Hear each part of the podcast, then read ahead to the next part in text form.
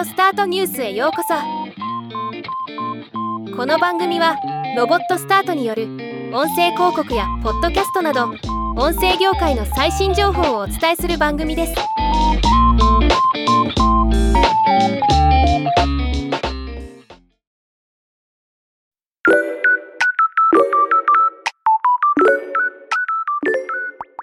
今回は海外でポッドキャストがどのようにして重要なニュースメディアになったのかについて紹介していきます。チャータブルのグローバルランキングを見るとニュース系ポッドキャストが強いことが分かります。僕がチェックした時点では2位3位がニュース系でした。2019年と少し前になりますがロイターとオックスフォード大学のレポートによれば2018年以降からニュース系ポッドキャストの数自体も急増しています。なぜニュースメディアの中で特にポッドキャストが伸びているのかについて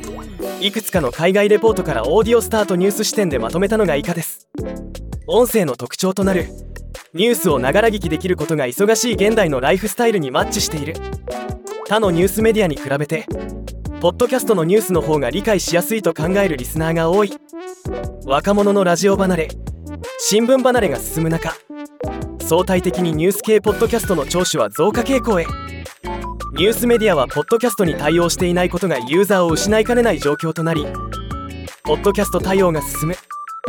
ポッドキャスト広告も広がりニュース系ポッドキャストのマネタイズも現実的になり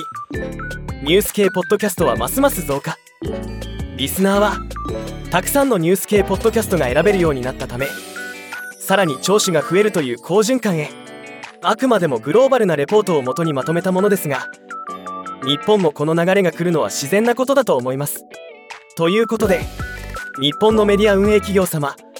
ポッドキャスト対応や音声広告でのマネタイズなどオーディオスタートでお手伝いできます。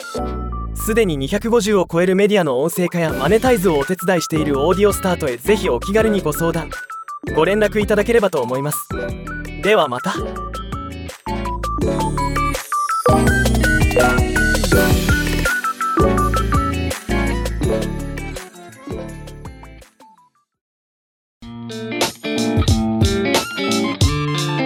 回のニュースは以上です。もっと詳しい情報を知りたい場合「オーディオスタートニュース」で検索してみてください。ではまたお会いしましょう。